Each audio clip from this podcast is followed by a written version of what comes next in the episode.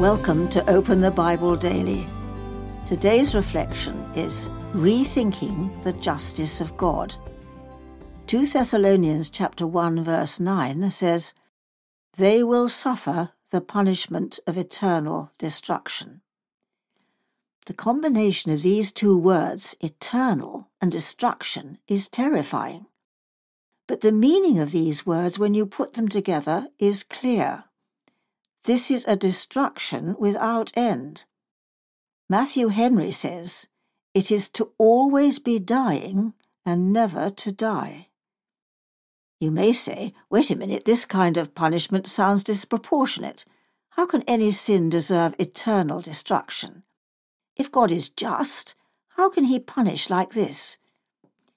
Consider for a moment how justice works in our society. Suppose a teenage student punches another student during break time. What happens? Student is given a detention. Now suppose during the detention he punches the teacher. What happens? He will be suspended from school. Suppose this same boy is on the way home and he punches a policeman. What happens now? He finds himself in jail. Fast forward ten years, and the very same boy, who is now a young man, joins a parade that is waiting to see the President of the United States.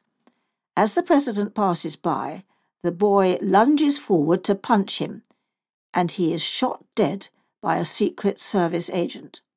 In every case, the crime is precisely the same, but the consequences of the crime are not.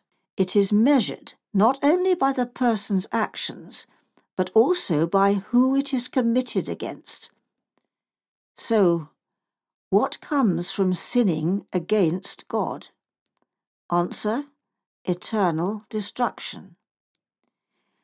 Have you ever spoken, prayed to God openly and honestly about His justice? What would keep you from doing that now?